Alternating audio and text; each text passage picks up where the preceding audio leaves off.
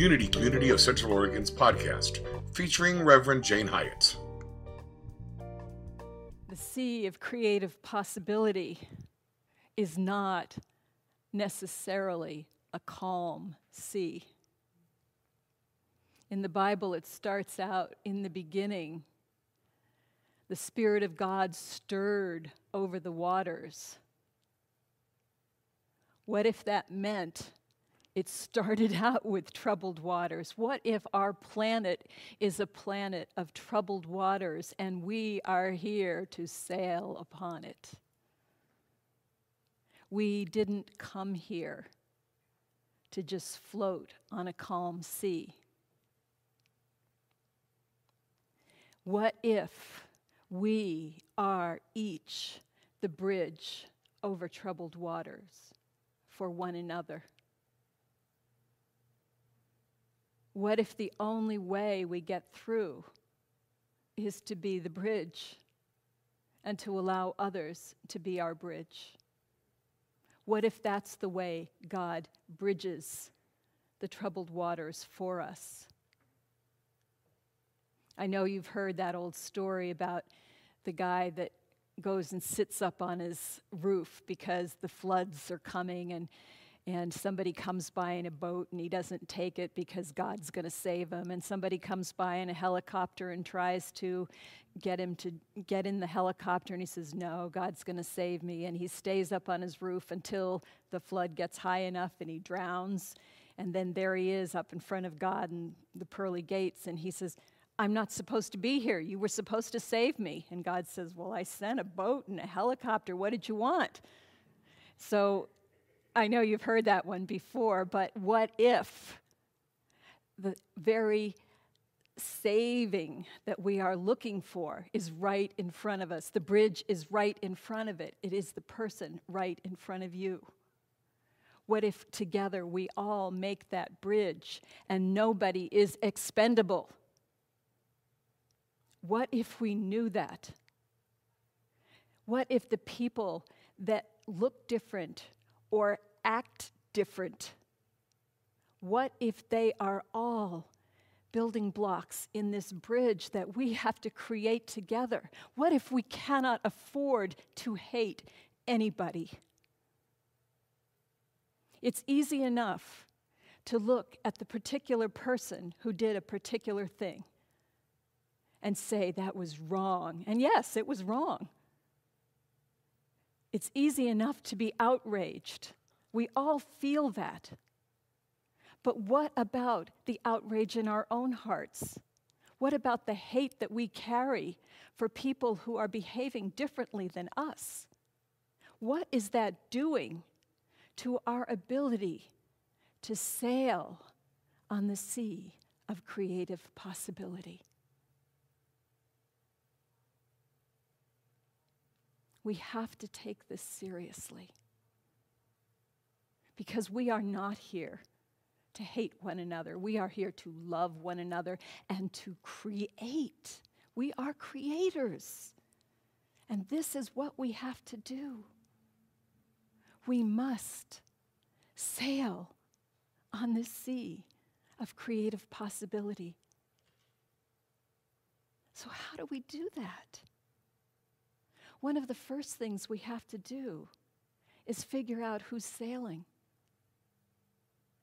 I had the experience this last week of having a visioning session with Reverend Jill, who does the most amazing work with opening up to divine inspiration and just letting it come through.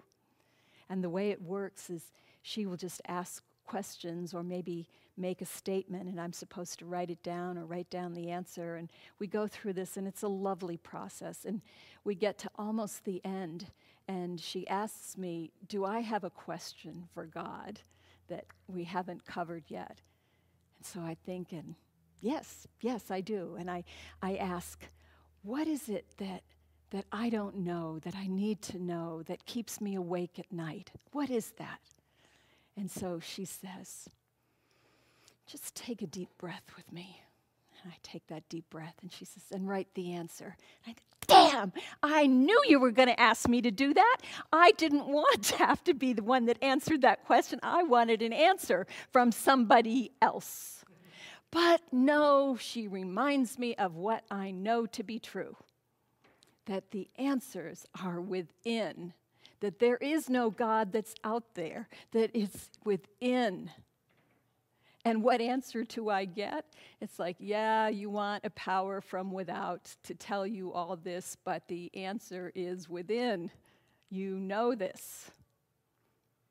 You want someone else to take the helm, and that keeps you awake at night.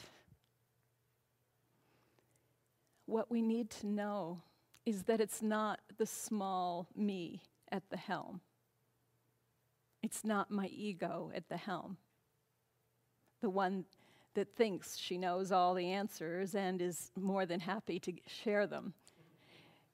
It is the light that I am, the light that radiates out from me that is at the helm. The light that I am is the helm. The light that I am is the ship. The light that I am is the sea of creativity and possibility. And that's not just me, that is true for you. It's the only truth.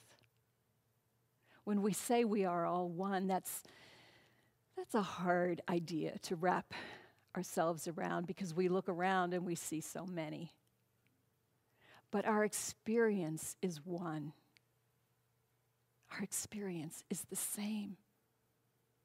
There's nothing that we can see outside of us that we have not known inside of us. We may not be connected to it, but it's there. And if we listen to our hearts, we will find it. We can only embark on this sea of possibility if we know we are the one who stands at the helm and not the small we, but the great we. We are more powerful than we can ever know. I was talking to a good friend of mine this week, and she told me a story I hadn't heard before. I knew she had had this terrible accident that had left her in the hospital for a long time. She was in a coma for 25 days. But I didn't know the part that had come just before that. She was in the car, her boyfriend was driving, and she had said, I just want to be wise. And she staked a claim. She had studied with an indigenous elder for two years, and she had learned the power of prayer she had learned that when you stake a claim, you can make it happen. But she forgot there was this little part that came after in a good way. She forgot to say that. She was so impatient. She just wanted to be wise so much that she forgot to say, I want to be wise in a good way. And it was within minutes that they had this major accident. She was airlifted to OHSU and she was in an induced coma for 25 days. But when she came out of it, there was again a long period before she was what anybody would call well, and nobody thought that she would survive. But people would come into the room and they would feel there was something different here. They could feel the holiness. There was an Iranian um, intern that came in, and he was ready to make his chart notes and just ask some basic questions. And he looked up at her and he dropped his chart and he said, You are a saint. You are a saint. And she took the clipboard and she wrote in illegible writing, I am a saint. There was something going on. She had tapped into the power of wisdom that exists for all of us, and everybody on the staff could feel it. And as I was talking with her this week, she was realizing that the things that are happening in her life or not happening that she's upset about, that she's forgotten. She's forgotten that she can connect to that. And she's remembering in a good way, needs to be part of the formula. We are more powerful than we know. I know that there are some of you, and I, I felt it too, that just want to say, Stop the world, I want to get off. It just feels too hard right now. We want to we want to rail and say, This is not what I signed up for. Except in our hearts, we know it is. It is exactly what we signed up for. Perhaps we didn't read the fine print about what it would feel like. Maybe we weren't capable as beings who incarnated of knowing what it's like to have a human heart and feel what we will feel. I, I don't know how all that works, but I know that we signed up for this. I know it is important for us to be here. I think to myself often of the role that I happen to be in right now, feeling like I am leading this organization. And I just want to just shove it all away and go sit in the corner and color or do something. And I can't. And I know that you're feeling the same way too, at least on some days. Other days, I feel honored. I feel so blessed that I get to be here and do this. But it's not it's not smooth sailing. I don't feel that every day because those seas are really choppy right now. And so, if that's what you're feeling, please know you are not alone. Others are feeling the same. And we just have to hold each other. We have to hold each other so tight. We don't have the luxury of indulging in hate. And it's a phony luxury anyway. We must be love. The Buddhist teachings, there are three tenets. I have a client who is a practicing Buddhist. And he has been dealing really for a lifetime with so much outrage. And he, his work in the world involves defending people who are dealing with injustice. So he's right in the middle of it all the time. But the tenets are to first recognize I know nothing. Second, to just bear witness to the suffering. And third, to offer compassionate actions. These are very wise tenets.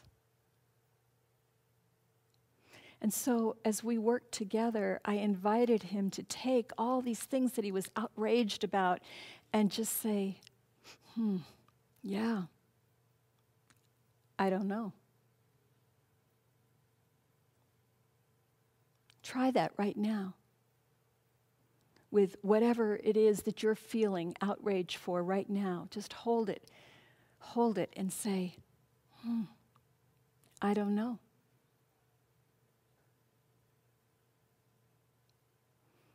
We can take the what if thinking and put it on top of that and say, well, what if this is what's necessary to take us someplace so wonderful? What if it is? Would I be willing to bear this if it is? Maybe it is. I don't know.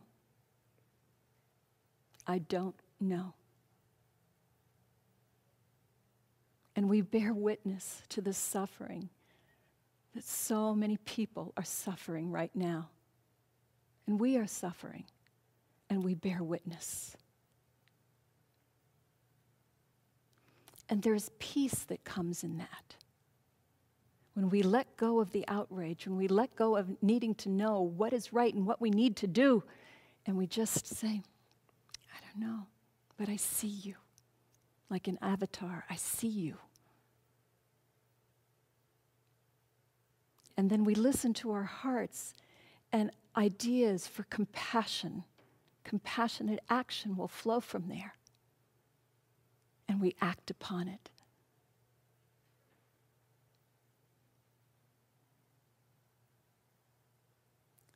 There will be difficult things as we set to embark on that sea of creative possibility, and we're so excited that we get to go out and create, and anything is possible. But there's also this thought that there might be some dragons out there, sea serpents. What are we going to find? Oh no thunderstorms and choppy seas. There's a, a woman who is the youth coordinator or youth educator for um, a large evangelical church. And she has a little girl, five years old, who announced to her one day, I'm an atheist. And as someone who is charged with teaching all these children about God and prayer and things like that, she was horrified. And so she talked with her child and found out that in Sunday school, the little girl was learning that you, when you pray, you just decide what you want and you put that out to God, and then God grants that prayer. And so the little girl thought, okay, that seems pretty simple, right? So that's what she did. She prayed to God to show her a dragon. And God did not deliver. She did not get her dragon. So she was very upset and she realized this must mean that there is no God. And so now she's an atheist. What she didn't realize, of course, is that the dragon is not something physical. A dragon is a metaphysical reality. It represents a fearsome creature who is filled with courage. We are the dragons that are out in those seas. It represents our courage, our ability to breathe fire and passion and put out into the world the things that must be put there, even when we feel small.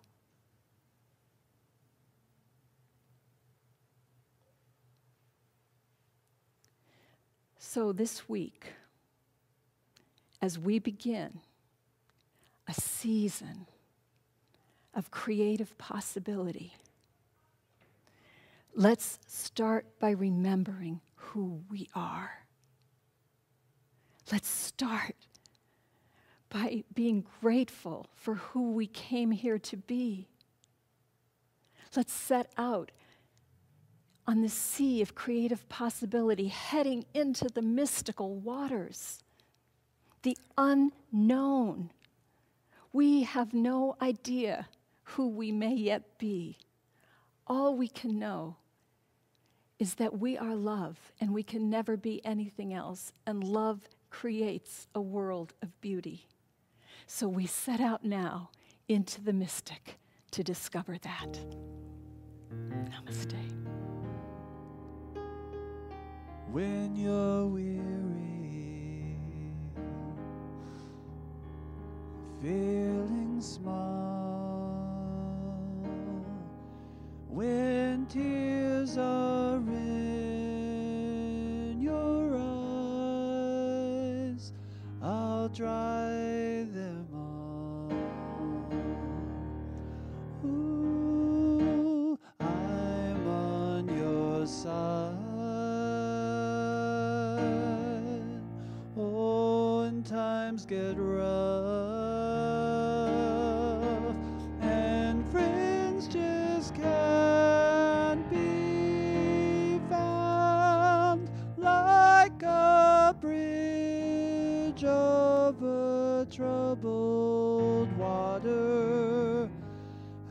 will never.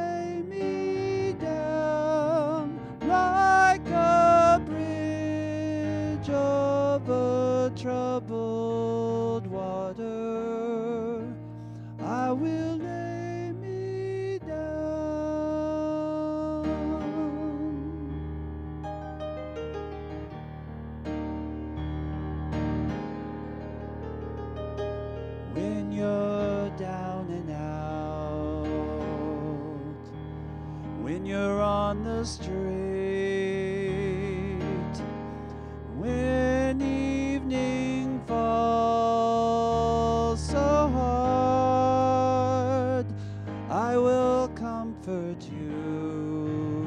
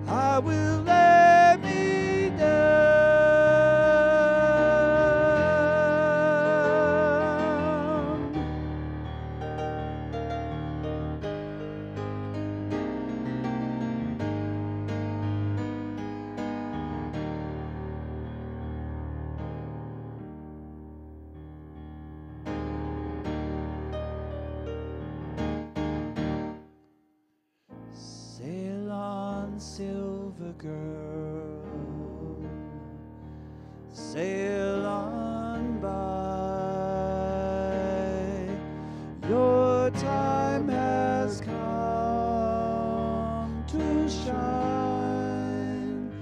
All your dreams are on their way.